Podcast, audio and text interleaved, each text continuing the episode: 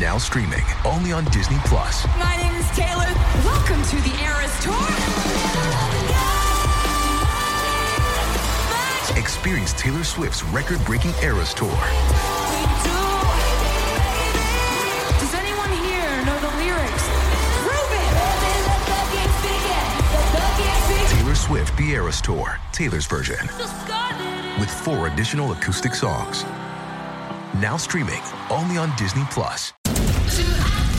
Knock that fire down, 19. Copy, Captain. Let's move. ABC Thursdays. Firefighters, we're family. Station 19 is back for its final and hottest season yet. The subject has explosive chemicals. With fiery romances. You're the love of my life. And Andy is finally in charge. I'm gonna be the best damn captain the station has ever seen. Station 19. All new Thursdays, 10, 9 central on ABC and stream on Hulu.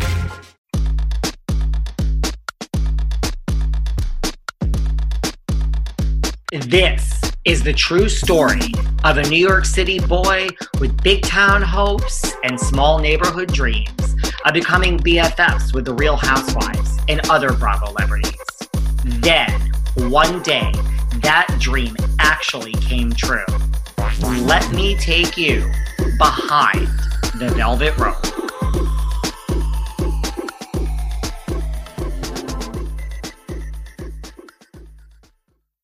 Hey everyone, this is David. Welcome back behind the velvet rope. Let's get right into it today because we are joined via Zoom from 3,000 miles away by the one, the only, Mr. Randall Emmett. How are Yes. Good, buddy. Thanks for having me. I appreciate it. Thanks. You've been busy, huh? I've, I've been trying to keep busy. I've been trying. Not we were easy. We were just talking. So like, yeah, like you you were just saying before we signed on, like it's a whole wave of emotions this quarantine, right? Yeah, I mean, it's like one day you're you're thriving and you're like getting used to it, and then the next day you're like, this really sucks, and I hit a wall. And I was talking, you know, Lala was uh, just in the office a little while ago, and she came in and she's like, I've had it. I can't take it anymore. You know, you get to that point where, and she knows I'm, you know, I'm a guy that really is actively busy, you know, in our company and our life, and you have kids, and and uh, all of a sudden the world stops, and you're like, okay, shit, you know, and and it's it's there are days that are really tough, like everybody, but I always try to look at the you know the optimism, and at the end of the day, you know, if you have your health and you you know and you you have a roof over your head and you have food, you got to start there, you know, and your family's healthy. You, I always try to start there and and then deal with the bullshit. That's a good place to start. I mean, so I'm in New York City, so Oh, it's you know what it's bad but it's not like it's bad in terms of the numbers i think the Yeah. only thing that makes it worse here is that we are in apartments and no matter how big your apartment is it's still not a house Oh my God, I would lose my mind. I, I'll tell you, I, a lot of my friends obviously live in New York, and no matter how much money you do or don't have, I don't care if you're in a one bedroom, a studio, or a six bedroom. It's an apartment building. It's I, I would, you know, I, I don't, I don't want to be bougie because I'm very, very respectful and sensitive to what we're going. you through. can be bougie to me it's okay i'm like a little said- bougie I, I get called out for being bougie a lot but that, that's But- okay But I told my friends in New York, you know, I said, look, I know that nobody's making money right now. We're all kind of stuck in, in, in a box here. But I said, you know, even if, even no matter what my situation was, I would have grabbed one or two of my friends in quarantine, gone down to Florida or something, rented a little place on the, uh, down in, you know, where I could move around and see the sun. And I, I just would have done that. I would have done whatever it took, used my last four cents, but I would have done it because I just mentally don't know if I could, you know, have handled being in, a, in an apartment building. And it's not, oh, I'm better or or looking down. It's just I I think it's hard being quarantined anywhere, and let alone in New York City. I give all the respect and love to people in in the in high rises. Well, Randall, if this happens again in October, like they say so, I have said that exact thing that I'm going to take whatever and just, you know what it is? It was like too far into it. And then I'm like, Right. well, now you can't travel and I don't drive. So, like, for me, just, no, I mean, like, I, I am a typical New Yorker, despite the fact that I grew up in Connecticut. So I know. I like how am I going to get to Florida? I would fly. And so like then I just and I I didn't want to leave. I wanted to be with my stuff. But if this happens again, like hey everybody, you won't stay. no, I, am not staying next time. And by the way, I'll tell you something. A lot of my friends were similar. Like uh, my, uh, you know, a lot of my friends in New York on Broadway or actors and all that. They they said the same thing. We were already so deep in. By the way, when it started, let's be honest, none of us knew this would be two, three, five months. We thought three weeks, four weeks, we'll be up and running. We our brains couldn't process, and right. so I I understand that. But I think looking forward, you know, you gotta go the next time this happens, yes. I mean, because the thing is, and then also people were going to the Hamptons, but then the Hamptons was a mess. Like you couldn't oh, get was? food. Yeah, in the beginning. So like there was everyone was out there, but then people there were so many people out there that were bringing it out there that people were getting sick out there. Plus oh, there was, my god! But plus there was also like in New York, you still had that like it's 4 a.m. and I want Indian food, and you could still get it. Right. So like then it got oh, to a so point. Everything is still open in terms of the hours, like in, more flexible, more or less with limited hours, but still pretty good. It's it's delivery, but so that's the thing. And then you right. were hearing like, well, the store in the Hamptons doesn't have any food, and I'm like, well, why am I going to go for more space? And I mean, how are we going to actually get toilet paper and like? It, oh God. So then you I, stay, and then you're like, well, now we're into it. Now I'm not going to leave.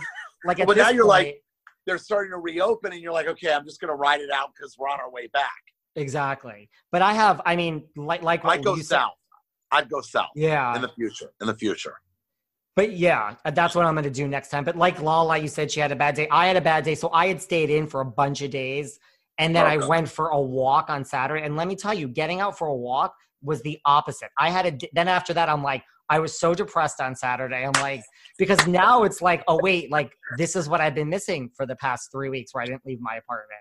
By the way, I'm going to tell you, I feel the same way. Like, you know, and look out here, you know, we have a lot of us have homes and pools, and uh, obviously we're spoiled in that regard. But, you know, you feel bad for your kids. You know, yes, they, they, we have a roof over our head and we have food, but the reality is a six year old and a 10 year old, when they, when they don't understand why they can't go hang out with their friends, it, it's heartbreaking. So I try to be really creative, and I I did an RV for a week. I did a you know drives to different places. But at the end of the day, you know, you just I try to keep them active because when they're active, the brain is working and they're not thinking about COVID. Because no little kid should be having to deal with this. This is like as an adult, we figure out ways to process. We can work, you know, we can sit home and be on the computer, but a six year old just wants to go outside and hang out with their friends. Yeah, so. and it's going to be weird, like when they're older, like what will this do to kids? Like, I mean, look, we're all in it together. Like, they'll be fine, but like their world of growing up, like they'll just have oh. a different perspective. I mean, when I can't imagine when they're like when my six year old's 12 or my 10 year old's 15, 16, looks back and goes, I got I uh, school ended. I was stuck at home. My my my my dad had to do all the you know. It's just a different. I can't even I can't even fathom you know how how it's going to affect them later in life, you know? Are, are they with you like full time or 50 go- 50? We, okay. we share, yeah. So we, so every few days we, we rotate and it's, uh, it, you know, I really, really try to, Lala and I both try to be creative, whether it's we just swim and then we play games and then we go on a drive or we go pick up food or, you know, and just, just to keep them so that like, I, I want them to know it's not the end of the world the, the world's not going to end, even though we know as adults it's been horrific. But I, I want them to always see rainbows and the, and the happy stuff. So I try to give them that perspective of like, listen, we're going to get through it. Things are getting better slowly. But, you know, as long as we're safe and respectful of distance, everything will be okay. And so I, you know, because you want to assure your kids. I mean, think about it. My kids have been evacuated for fires. You know? Oh my god! I mean, they've been in earthquakes, and now they're COVID. It's like, holy shit! It's you know, they're gonna be like. Are you from the East Coast originally? I mean, you sound I'm like you Miami. are. Yeah, I'm oh. from Miami, uh, born and raised, and then um, and then I uh, and then I uh, went to college in New York City for five years. I would have said New York, New Jersey. That's just where yeah, I go. I, you know, most people. My dad's from New York, so I have kind of that thing. But um, East Coast, you know, definitely fast and. And speaking, and then you just decided, like, when you were growing up, did you always want to be like? Did you always want to go into movies, making movies, being a producer? I grew up as a kid. I was like a, a a theater kid. You know, I grew up in the theater, and I was an actor till I was. Uh, I went to Performing Arts High School. I didn't really fit in in normal school. I was eccentric, and and I got to my Performing Arts High School, and I fit right in because everybody was different, and weird, and you know. And then uh, from there, I I knew I loved movies because as an actor, when I would show up on sets as a kid, I would get really upset, like why I would have to go home after my scene, and you know. And then I started making films, and I I graduated and went to New York uh, on a theater scholarship, and I got a job as a PA on a movie uh, in Manhattan called The Hard Way with Michael J. Fox. And they gave me this walkie-talkie, and I called my parents that night at three in the morning. I said, "I'm never going to be an actor again." They're like, "What?" I said, "It's over. It's done. I I want to be on movie sets till the day I die. I don't know what I want to do." And I went to film school and and found producing and moved out to Los Angeles. Wow. Yeah. And then when you got to Los Angeles, when did you become Mark Wahlberg's assistant right away? I moved out to LA, uh, uh, graduated. I moved to LA, and I had sold my first uh, indie feature film that I'd made in college. And back then, there was a DVD market, a VHS market, whatever it was.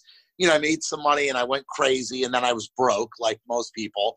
And especially at like twenty something, when you make a dollar you make three dollars, it's gone in three minutes. So yeah, you, you think you're so, rich for life. Billionaire. I thought I was a billionaire when I came out here. Then I was totally. then I dollar to my name and I was sleeping on friends' couches and doing all that. And um, a friend of mine introduced me to Mark. They had said, "Oh, you guys are the same age," and I was uh, I was 23 maybe back then, 22, 23. And they said, "You guys, you know, he loves movies. You love movies. You guys should meet." We met and we hit it off and you know, we were, you know, going out and just being crazy. And, uh, and then I was working at ICM at a talent agency as an assistant. And he said, why don't you come work for me as a personal assistant? And I, and we spent every minute together. And I was like, yo, I could get out of an office and travel with you. This is great. I already do it anyway. So I got, I took a job with him and we traveled the world. He was still like Marky Mark slash Mark Wahlberg. Like he was becoming Mark Wahlberg. So was and this he, like the Calvin Klein ad days? Okay. Renaissance Man and Basketball Diaries, and he was just shooting the movie Fear, which was like the kind of the first big movie he did. Uh, yeah. Pre pre Boogie Nights, and then up until Boogie Nights. So you know it was fun, and I got to travel the world with him and go to you know all the MTV Spring Break and all the different things, and it, it was it was fun and it was great. It was wild, and he taught me kind of a lot about how to how to move maneuver in the business because he had been in the business since New Kids, you know, since Marky Mark days, and he was just really, really, uh, um, he was just very educated for his age. Like he just had been there. We traveled the world. He performed, etc. I'd never been out of the country, um, and so from there, I'm trying to remember what. From, So from there, I just I I I basically dragged bags through airports and was a personal assistant. And then um, he knew I was trying to be a producer, and he and he nicknamed me back then the mogul, which he still calls me to this day. And then I, I, I was just trying to raise money for my first movie, you know, all during that time. So then I um, basically uh, met my partner George. I I had been trying to raise money for a long time, and everybody promised me a, a field of bullshit and trust fund kids, you know, and all this. And my partner George Furla is my partner 23 years later. Uh, raised the money for our first film, and and we went and made our first movie. And then you said to Mark, "I'm leaving."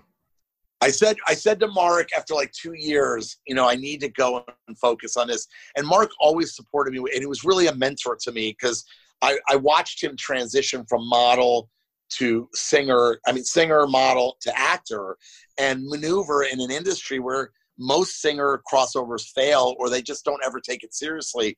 And he really loved acting, and and and, he, and I knew that he was very um, uh, methodical about how he was going to do it. And I watched the maturity also change. And he's like, "Listen, you have to respect people and you have to give them respect or you will not be respected. And when you're down you need those people to bring you up. Yeah so it was just like that you know and he was just a mentor and we and we and we're best we were best friends. And he supported me to go off and always try to raise money for movies.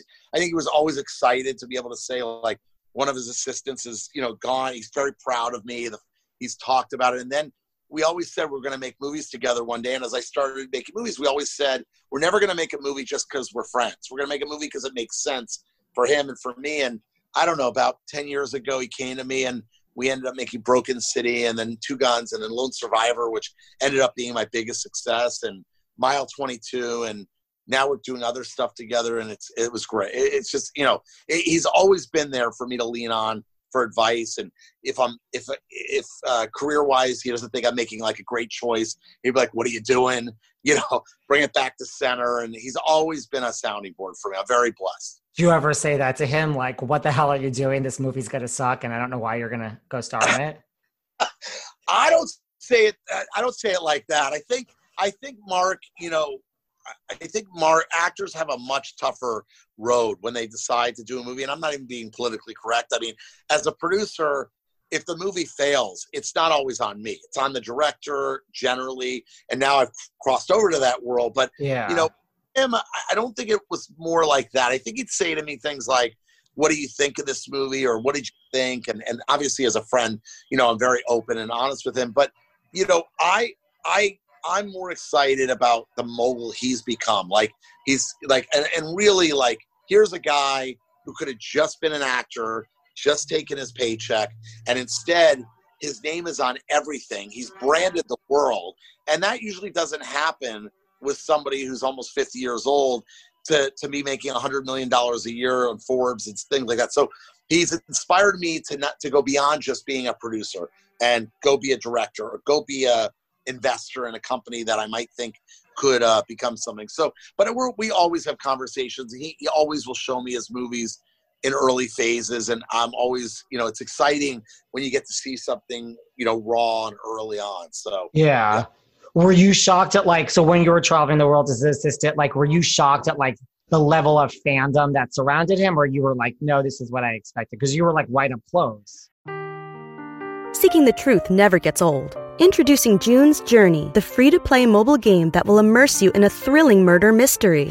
Join June Parker as she uncovers hidden objects and clues to solve her sister's death in a beautifully illustrated world set in the roaring 20s. With new chapters added every week, the excitement never ends. Download June's Journey now on your Android or iOS device or play on PC through Facebook Games. I was shocked because ever been around a celebrity. You know, the closest thing I ever had was at the skating rink in Miami.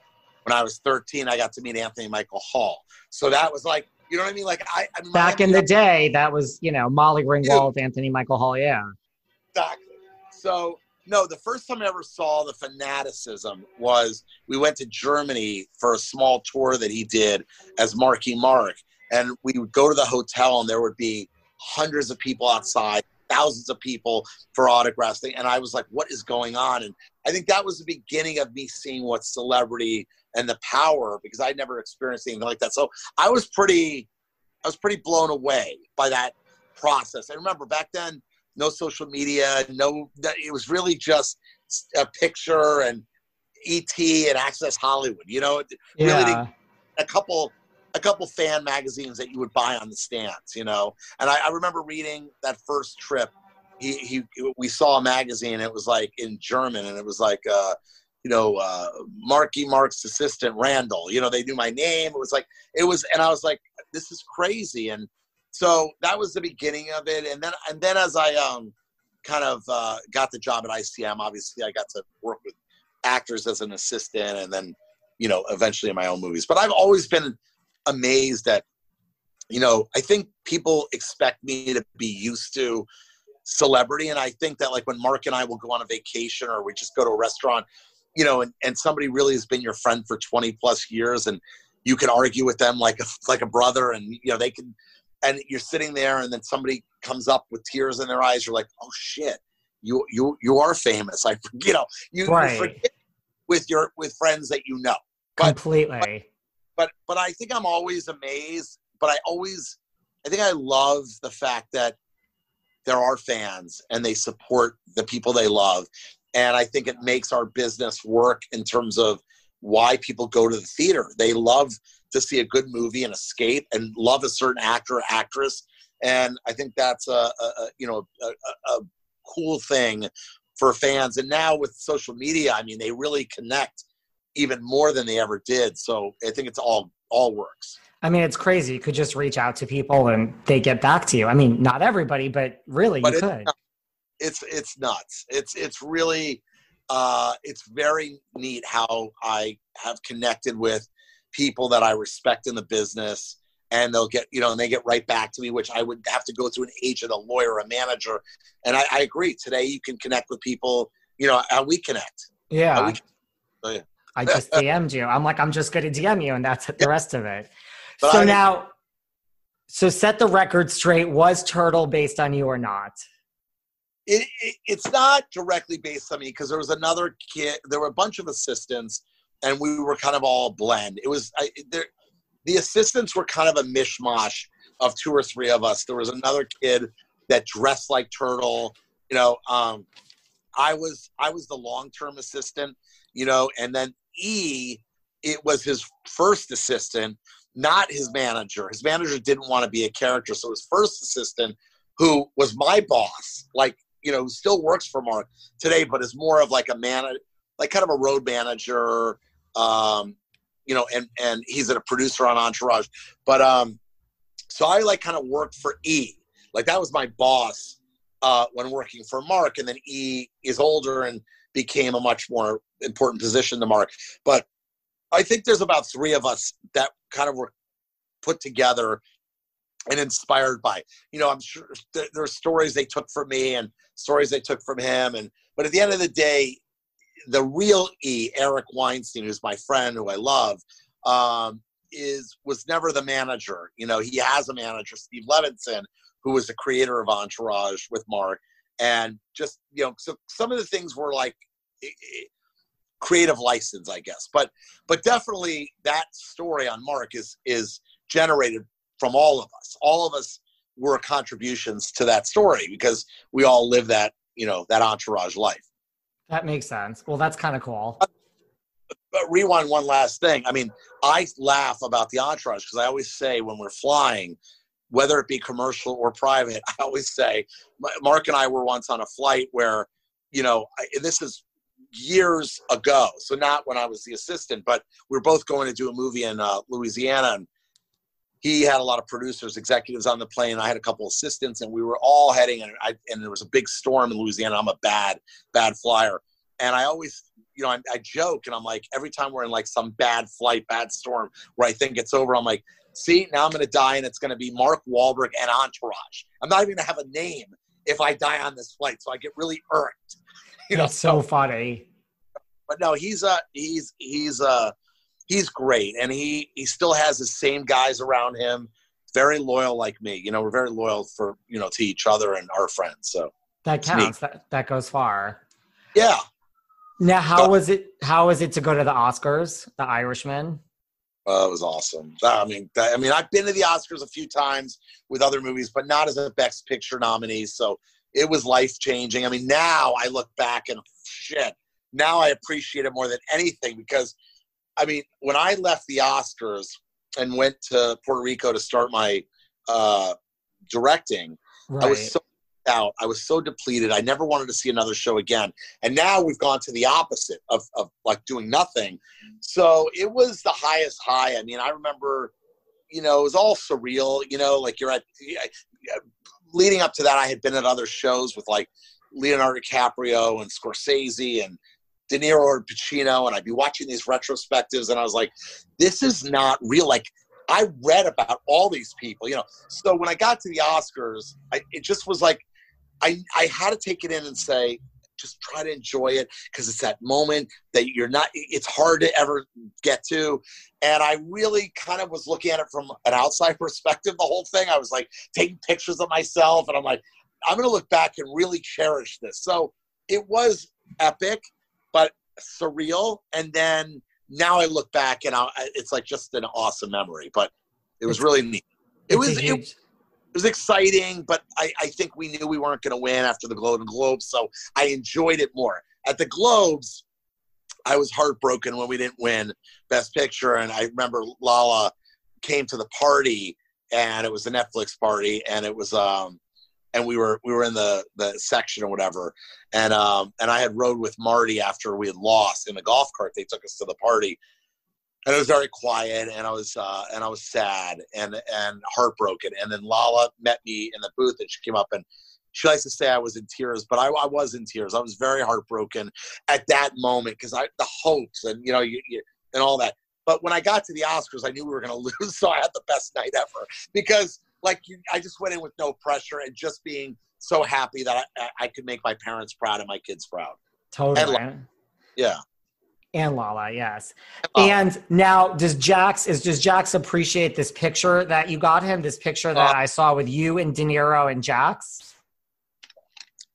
I, I hope he does. I mean, I remember we were there at the Netflix like pre cocktail thing and whatever, and I was like, Jax, you got to meet him, and he's like, he's like, no, no, no, no, no. Like he was really like, I, I like he, I think he gets a little social anxiety. So, because you know he's around uh, probably people he doesn't, you know, know at all. I mean, I'm like that in his world. Well, De Niro is kind of a big deal. I forget. I, I know he's a big deal. I'm not gonna say I forget. I think that when you work with people on a creative level, you know, you want to be collaborating. And, and I know De Niro's my icon because I've done five movies with the guy and he's the greatest. But I think, you know, you're just at a party, you're having some drinks and we're laughing.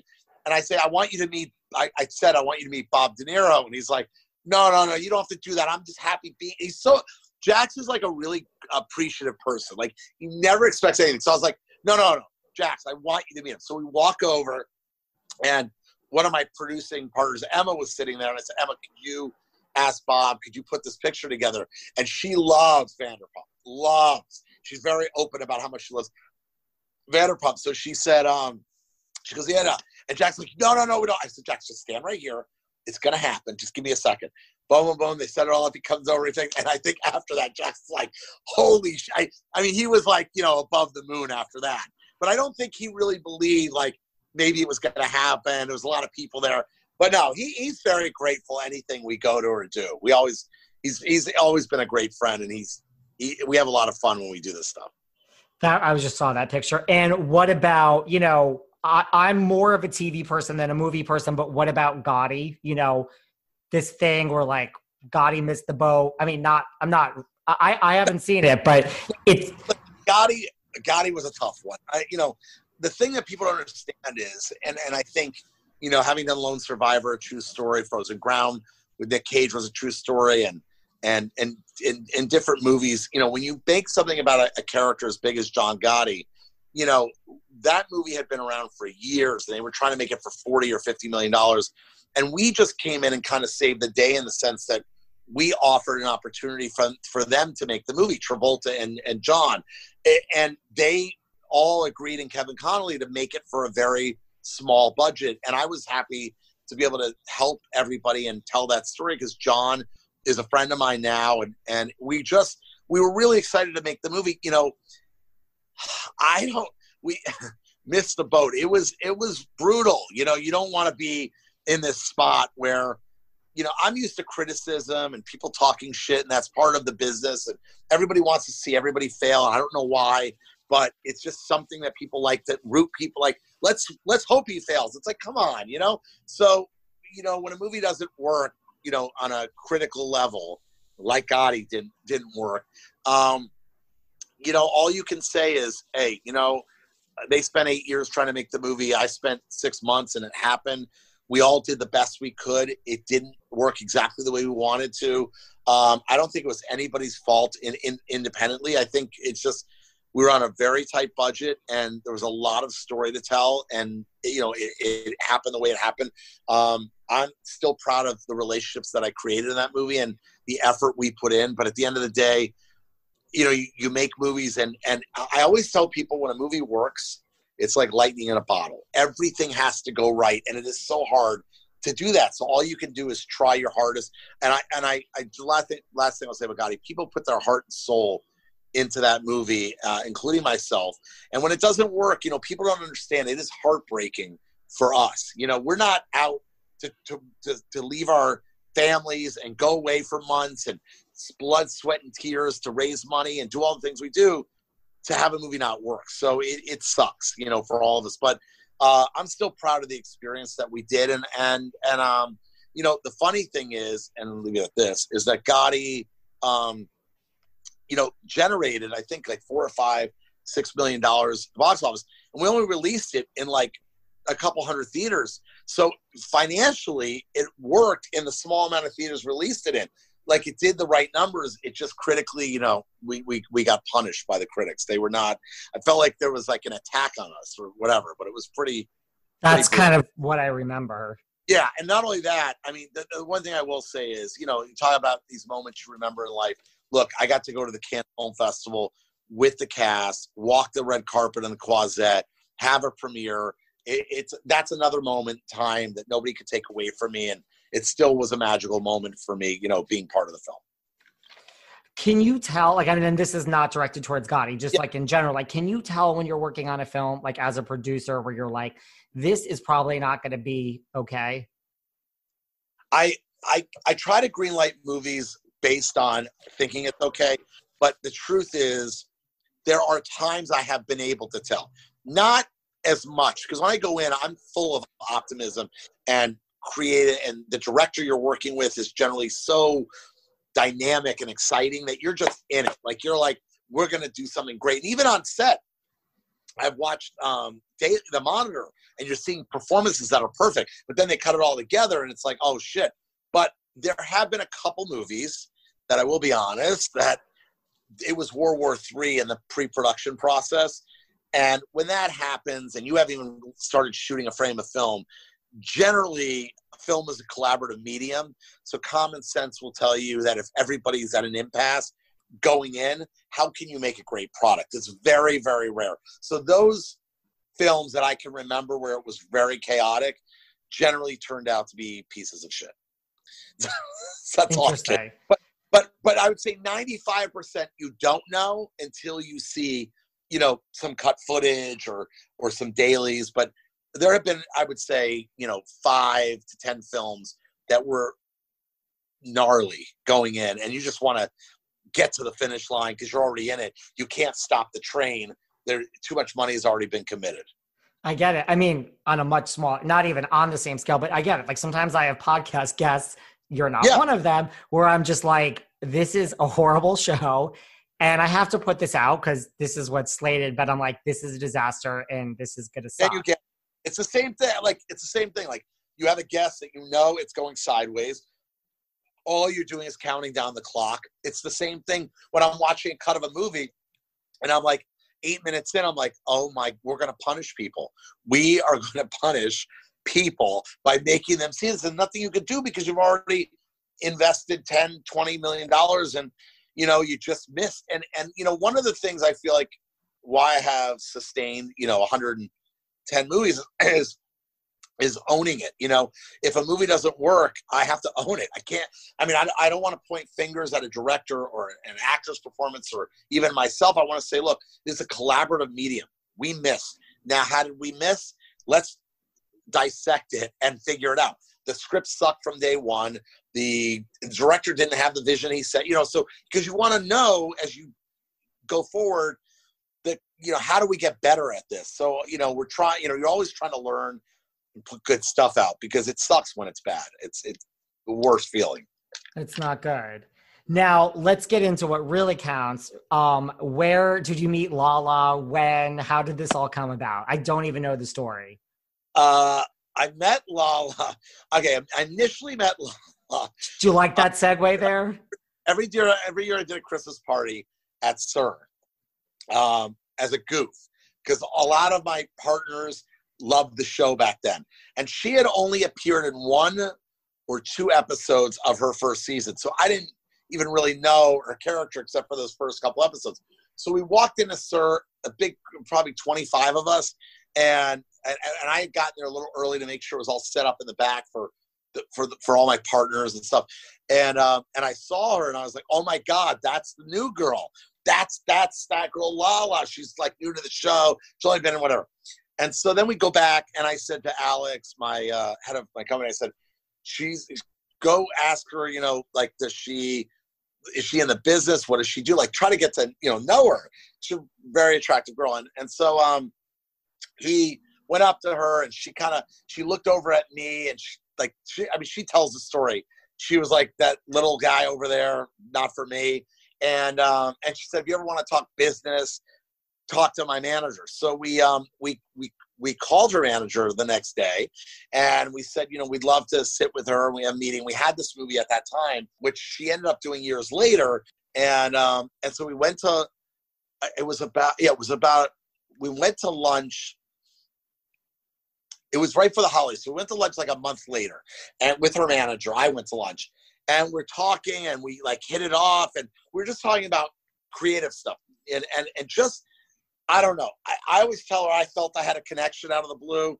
She uh, she felt like her manager didn't even exist when we were in this lunch, and then uh, I think I was going to Sundance, and, and she was going to do an appearance, and she was from Utah, and she's like, "Oh, you should take my number in case I maybe go," and I was like, "Yeah, okay," and so I got her number, and then I'd say for the next month and a half or something, we text like but we but you know life was complicated and and we just that was it nothing.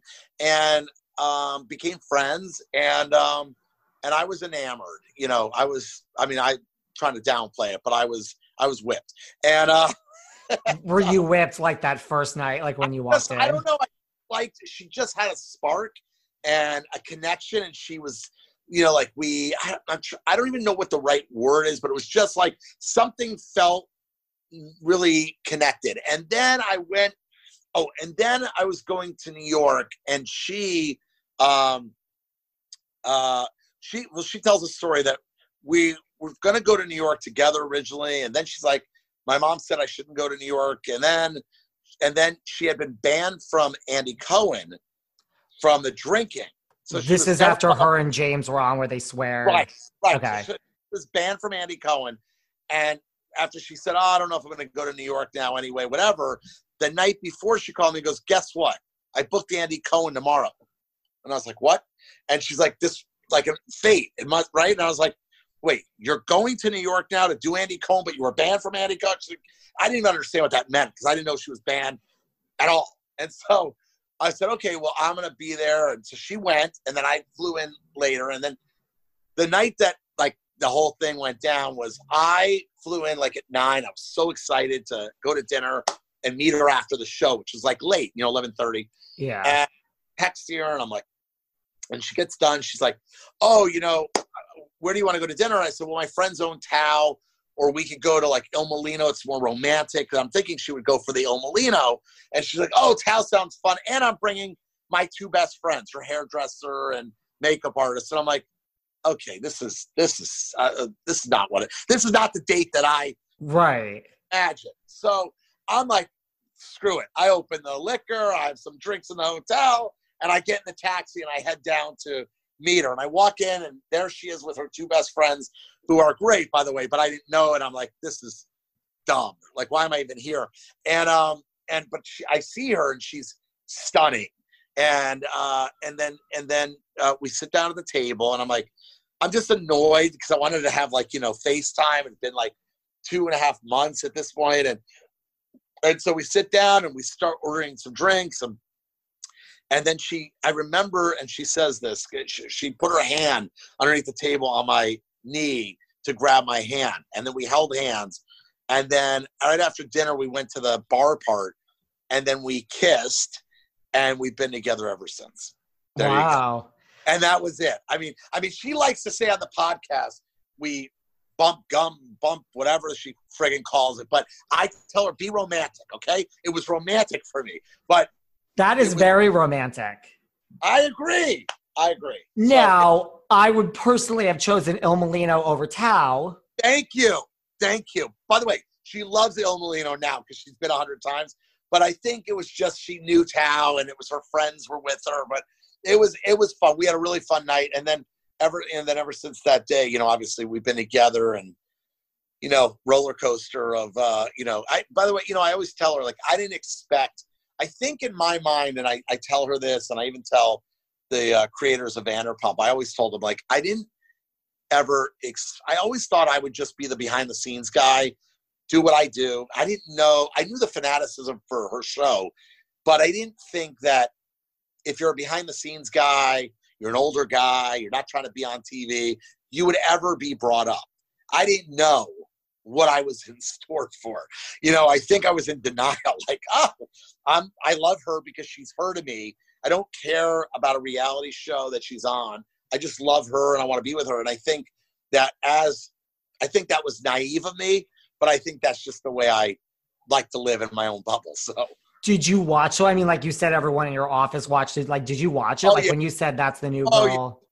in the first four years, or first three years, really, first three and a half years, we all watch because we all love like reality. It's escapism. It's fun. The show was a super big hit show, so a lot of my like Emma Martin Scorsese's partner was fanatical about it. So then we all would get into it. We, you know, yeah. I mean, it was. I always am open about saying I love the show because There's Jack- nothing not to love. Jax was the greatest villain in all of reality television, in my opinion.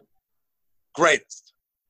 So I mean, here, you know, people are probably like, "Oh my God, there's Randall, and he knows Martin Scorsese," but yet, you know, you are like, "Oh my God," we're like, "Oh my God, I'm meeting Jax Taylor tonight"? I thought it was huge. I thought it was like because we were all such fans. Like, you know, you work with like people in our business and you respect them and their work and you know they're a big star and that's fine. But I think reality, it's like, oh my God, that's Jax Taylor, you know, who crushes the first four years of that show. And now, you know, he's married and trying to have babies. But I think it was um yeah, I think it was uh I think I was overwhelmed when I I, I think also there was a lot of negativity. Remember, before I met everybody, I was, you know, they were really mean to Lala. You know, they, they were not nice, and so I was going in with my kind of my guard up. And then as as they saw that our relationship, I think was a real relationship to them. Because remember they didn't know, you know, uh, you know how connected and how serious our relationship was probably for a year and a half you know just because i was you know had to protect my family and things like that. But you know i think that when they met when i met them and they met me i think it was an instant wall went down. And i think we i realized they're like really cool people and really nice. And jax's it's got a big heart and schwartz has got a big heart. And you know i've really they've become some of my good friends. And i don't think i ever thought that would happen um, until i met them and realized you know just like they thought something of me i thought something of them. But really they're they're good people and they mean well. And they they're they're you know they they've been there for me you know and i didn't ever think that that would happen. But Yeah.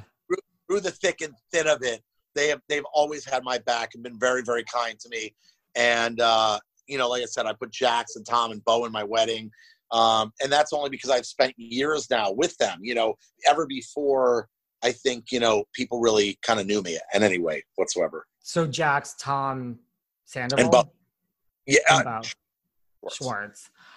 Right. Well, I mean, like, I think the viewer was in the same position as them, too. You know, like before we knew you, Randall, you know, there was this perception, you know, James didn't help that perception. no And james listen, definitely and Lala was joking, but you know, there were things she said too about like Range Rover. So I mean, how did you feel like you knew you had a good relationship? So like were you watching the show at those points about like, you know, I got an audition, I got a car, I got a Range Rover. I, I stopped.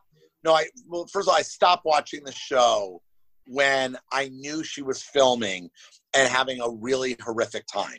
Like meaning, uh, you know, when your partner comes home at night and, and is bawling her eyes out, and you can't like as somebody that is used to controlling an environment, you know, movie set. I put it together. If it's going bad, I have to fix it, and I have zero control in this world. And not only that, they're you know people are being really mean and and look you know they don't know all the truth of of of our, our relationship because i'm not willing at that point to show anything. And um and i think that you know she really took she really took a beating you know in that first year that first two years. So for me um yeah for me I, I couldn't watch the show. I was very upset for her. I was never like i i'm i'm older. I'm 49 years old now. I was 46 then i have been through the ringer and back but you know she's lala's very sensitive but tough so it's like watching your partner come home and cry is is is heartbreaking. So I think that, like you said, when people finally got to know me in just a, a little bit, then things changed, and I think that ultimately probably was for the best. And it also wasn't fair to her at the end of the day. Like I could have sworn on my life a thousand times I was never going to ever make an appearance on this show. I, I, up, up and down. I would have said that too, just as yeah. someone in this world. But, you know, it got to be unfair to her and it got to be unfair to our relationship, I think, that I think there was only one option. And it wasn't like I was being required to go do this daily. You know, it was it was a little here and a little there of things that I would already be going to, normally maybe be hiding in the back, like I had done it other things.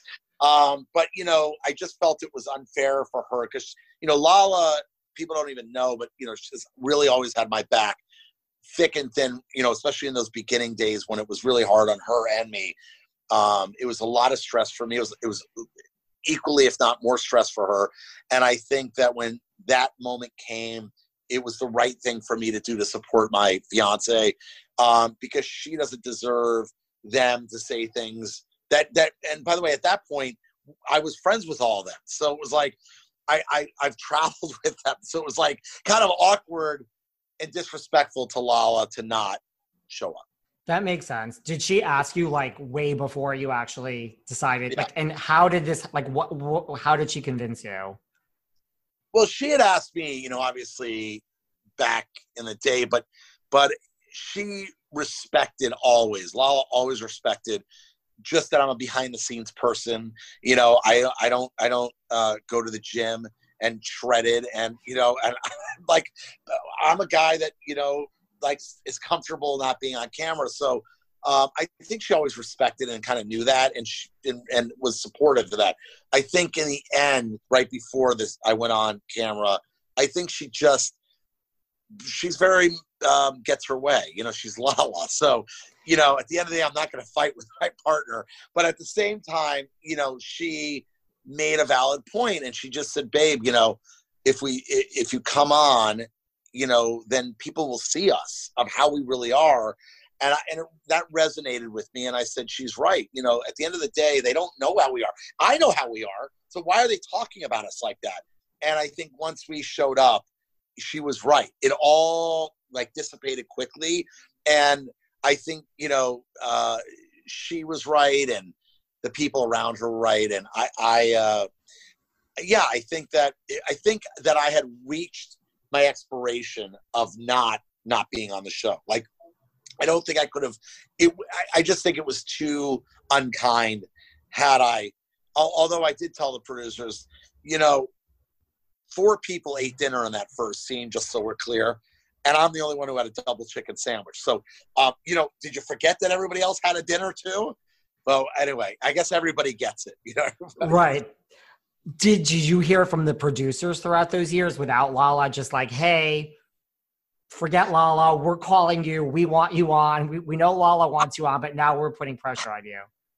I knew, I knew the producers would have liked me to appear. I don't know like the level. I don't know if they were like, oh my God, we need Randall Emmett. I don't. I think they were fine with their successful show, but I think that for her, because she's important to them, and, and that show's important to her.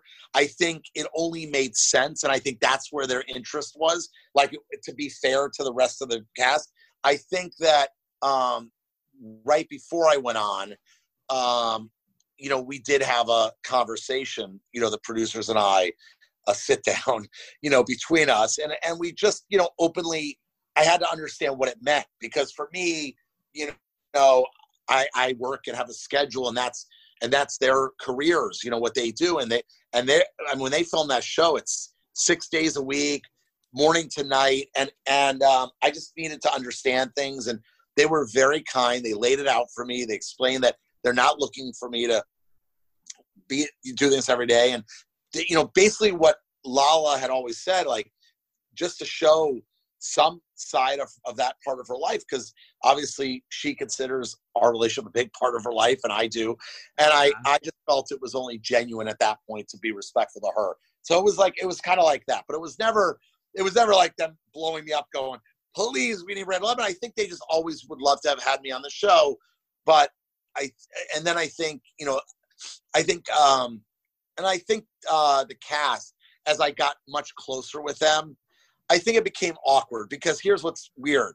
Okay, so you lo- you love your partner, and it's summer comes, and they start shooting a show, and everybody else is hanging out together, and you can't see your partner till 10 o'clock at night, sometimes one in the morning, not all day, and it kind of sucks after four years of that.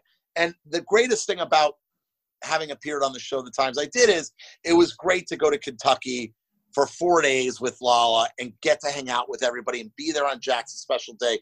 It was it was heartfelt and, and great. And the other version of that, had I not been on the show, would have been me flying in the day of, sitting in the rafters hiding, worried the whole time, you know, and that's a Yeah. shitty way. And it was it, it's not fair to the people that I consider, you know, really good friends to me. So that's it. Who called the sit down with producers before? it? Was it you being like, we have to get a few things straight? Oh, like, I have a I- day job. I think I said I, I don't know if they asked or I asked, but I think it was like a mutual thing. Like I was just like, look, let's let's just sit down and you like I I- I don't know this world. I'm very all I know is I've been bashed for years as a fat, uh, you know, middle aged guy. So I just need to know. I mean, I, I know what you guys have done to me, or, or what you know what not being on the show has looked like. What Right. is you know, what is it? You know, I, I cherish my relationship with my girls. So how, what is this going to look like? And and they said, well, let's go. I think we just mutually said, let's just go sit down. And we sat down, which I thought would have been like a half hour. It was probably a two and a half hour kind of drinks, and they were very transparent and said, look, we don't expect you to ever be a, a Bravo celebrity, as Stassi likes to call me. Um, but Well, that is what you are in a way now. Just add that to your titles.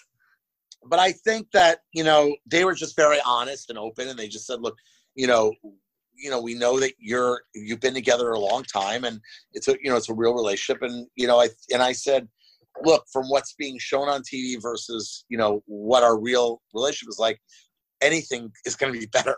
Anything's going to be better than that, right?" So That's true. Uh, that and that was it. After that, we we just shook hands and we were okay. We'll try it out. And they didn't ask for some big commitment of me, and uh, you know, it was it was fine. It was fun, and I had a good time, and it was it was better than what I thought. I I was petrified on day one.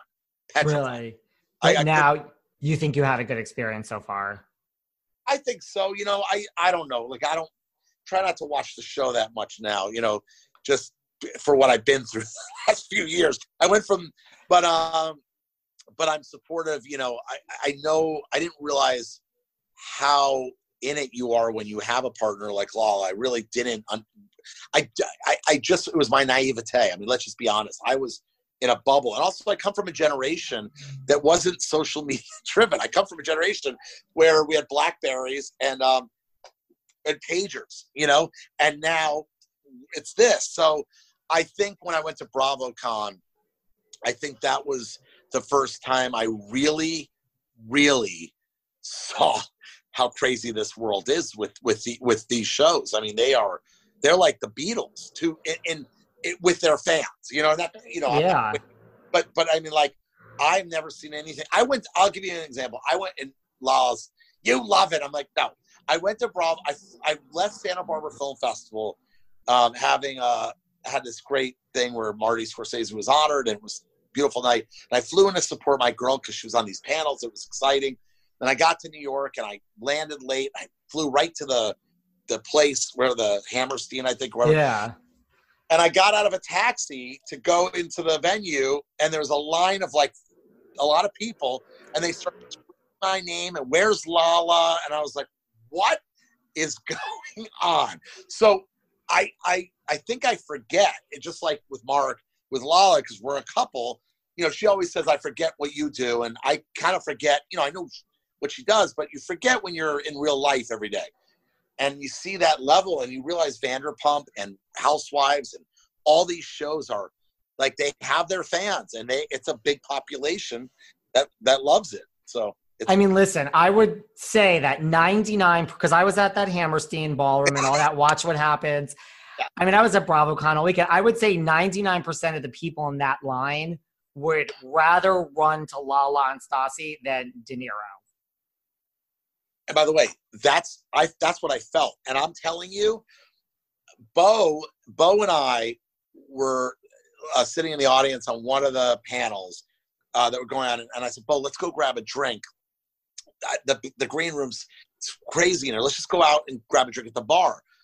We go out to grab a drink at the bar. It's mayhem. Like they think.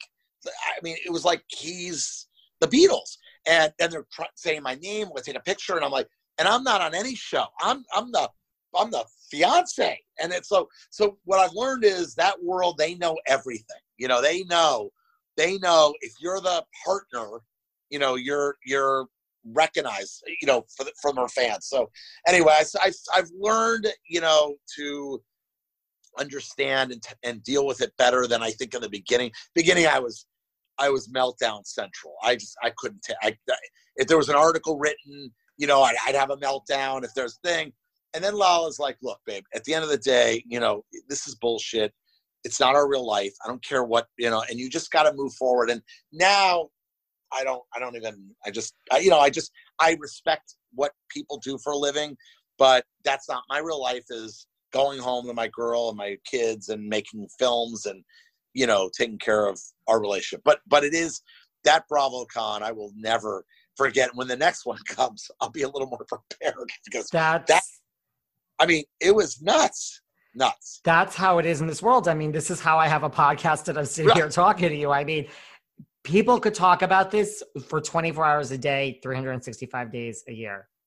and Stassi, I agree with you. Stassi and Lala, it's like the two of them. I mean, even when I, you know, when I look at everything she's done and things that Lala does, I mean, you know, they're just, it's, it's really amazing these empires that these people have built for themselves. You know, uh, I mean, Lala's pursuing the acting thing seriously. But then she's got all the other outlets where she can create and generate revenue. I told her at 29, I mean, I wish I made a third of what she makes. And same with all those cast members. They're all, I mean, I, by the way, I didn't even realize the money that I, I, here's what I knew. I knew all these reality companies sold for 80 to 125 million dollars. That I didn't understand back in the day. I was like, what? This company, this company, what reality? Now I know why. I mean, there's the fans are at the highest level and the viewership and the, you know, the branding and all of it. So when you're I- in your third year on, it's good money. it's it's incredible. By the way, I wish I I was 22 or 24 starting on a reality show, making that kind of money and being able to brand and and do all that. I mean, shit, I wouldn't have been sleeping on couches. So I was Seriously. Yeah. It's it's not a bad way to go. Not a bad way at all. Did you ever hear from Lisa Vanderpump like throughout, like not the producers, like being like, "Hey, I want you on," before you were on? Yeah, Lisa and I have been friends now way before I got on the show because she was always like she wanted to know me. We would ha- we had dinner a few times with Lala and Ken. Um, so I knew Lisa already, and I, you know, there's a big mutual respect. I think, you know, I respect her and Ken. I mean, selling their restaurant business for exorbitant amounts of money, and then coming here and starting another one and becoming a personality. So I respect her, and I think she respects me and what I do. And so I think she always was there, kind of advising me a little bit, just giving me advice. Um, and then when I went on, the, and then I think you know, even before I started doing the show, we had you know multiple conversations where she's like, "Listen, it's going to be fine." You know, you you know, Lala. She was always supportive of Lala. Like Lala needs this and deserves this to show that side of her life. It's not fair to her that you're such a big part of her life. And and I agreed with this is when it was really kind of happening. And Yeah. and because Lisa loves Lala, uh, and and I love Lisa, and I I really look at Lisa as kind of a confidant, and she she was very supportive and like you know you should do this and it will, you know, and and and to be honest, the producers, I mean. Alex Baskin and Bill and those and, and and Jenna, they were they they all handled me with kick gloves because I was you know not I was I was overwhelmed. And Lala would be like, you know, I was like, relax, enough, go have another, you know, you know, go have another drink or whatever. So I, I don't know, you know, because I was friends with Jackson, those people, and because I start knew them for years at this point when I went on, it wasn't as hard as I thought it was going to be. It was just overwhelming at first to have four cameras and a microphone, and then telling you, okay, you know, uh, we didn't hear that. Can you say it one more? Time? And I'm like, what? And and then you know, and I'm sweating, and there and there. By the way, and there's, you know what it is. Uh, and I, the one thing I'll tell, I told Lala after the first scene I did, the first dinner. Um, I said, it's weird, Lala. I get caught up watching the three of you, Brittany, Jackson, you. It's almost like I'm watching TV because I'm watching you guys, and I'm like checked out because I'm just like I, I I should be at home on a couch watching this. And then they turn to me all of a sudden in the middle and they're like, and I'm like, what? And I mean, I, I, it was very hard for me at first. You're like, wait a second, I'm actually in the show now. Like, I, I like need yes. a moment. Yes, it was very overwhelming for me. I think that's why I had to order double chicken sandwich that day. Well, it's also kind of funny. I mean, like you're, you know, this big producer, you know, now you're a director and now you're just learning how to be a reality star. And okay. re- and really, Randall, like you're not in the drama. Like this one's not sleeping. You're not sleeping with this one, and this one's sleeping. Like at least you can. No, I think I think that they know that I, will come in as Lala's fiance and yeah. important. You know, I think that they we had a mutual respect. The producers when it comes to like um when I when I when it's okay for me to come. Plus, my schedule was crazy. I was traveling a lot, so I think we were like, okay, you know, obviously Jackson's wedding and uh, Tom's second wedding, and you know, uh, uh, Stassi, you know, and Beau getting engaged. Um, you know, all the thing. The final night, I uh, the final night they I, I wasn't even going to go, and then uh, they called Jenna and them called me and said it's the last night. You got to come by, and of course I didn't know. So I so I went I went to um that night. I first of all I wasn't going to go, and I was like, well, I don't need to go to the final night. That's that's your cast. That's a big thing. And then the producer called, come on, come by. You need to come by. It's last night. You know, celebrate with. And I was like, okay, I'm going to be there for my girl, of course. So I get in the car after the fact, and I go there, and um, and I'm there on the last night, and um, and and then like I'm, I brought Emma, you know, Marty's partner, and we're drinking, we're having fun, and and then like they come over to me. Oh, I said I don't want to do anything tonight, just have fun. They come over and go, James wants to apologize to you right now. And I was like, what?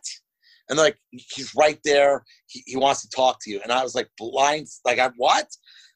I don't know what that, I was like, that was, and so I, he came up to me and he, and he had been trying to reach out to me a few times and I just didn't trust the consistency. And, uh, and he came up to me and, and he said, I'm really sorry. I'm really sorry I said all those things to you. And I, I, I was not in my right state.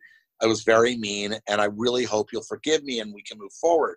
And I had already encouraged Lala at the beginning of that season to to work things out with James because I know she and he make music together, and they've always had. And he was trying to get sober, so I just said, don't worry about me. If if he's doing the right thing and treating you right, then you do your thing. And I said, I I, I feels very heartfelt, and I 100% would want to move forward. And and after that, ever since then, he's always been, we had him on our podcast. He's been really sweet. He's been very kind and very consistent. And this has been going on now for a long time. So, you know, it was, it, it, you know, that was a very uh, unique situation for me because I don't think I ever would have done that on a TV show. But, uh, you know, James has come a long way, and Lala and James are still really good friends. Was was it weird seeing James like during filming them before that? Like, I, oh, when I, we were filming and we weren't speaking because of the things that he had said. Yeah. Uh, I didn't see him much, but the times I did see him, yeah, it was very awkward for me. Um, and I'm somebody that confronts people, you know, uh, very direct. But, you know, when you have cameras and it's not really my space, I just, you know, I think the times that he was around and up leading up to the point where we've become friends now, um, it was just like he would he would see me and he would nod or say hello and I'd say hello back and that would be it. There would never be really awkward. It'd just be like, hey, how are you? How are you? And that, that would be the end of it. So now, you know, now he'll text me and say hello and we're we're friends with Raquel now and like everybody's made up. Everybody's, you know, that's done. Yeah. That's good. Well, also, I think it's interesting with Lisa because, and this is no shade, so do not read this as shade, but like, no, but like you're coming into the show. I mean, you are no, no, no. You are closer to Lisa's age than like a Raquel. So oh, it's no, like, no. By the it's way, like- I, I'm very close with Lisa and Ken. I I speak to Lisa FaceTimes me probably once a week. I FaceTime her. You know, when it's it wasn't COVID. You know, I would see Ken and go meet him for a drink, or go meet Lisa and Ken with Lala for a drink. Uh, oh, I mean, I love them, and and and I yes, hundred percent. I'm much closer in age, and I and I and I genuinely get along with both of them, and they're Ken and I are, are buddies, and Lisa and I are buddies, and and and I I feel really comfortable with them, and um and Jax's, you know, he's 40, so I mean, close to age there too, you know, nine years younger, uh, but I act like I'm 12, so there you go. So it all works out, but I get but- it. no, don't. But I agree with you. No, I'm I'm definitely feel very comfortable with Lisa and Ken, and I and I respect them a lot, and I trust them, and they've been very helpful in navigating uncharted waters for me.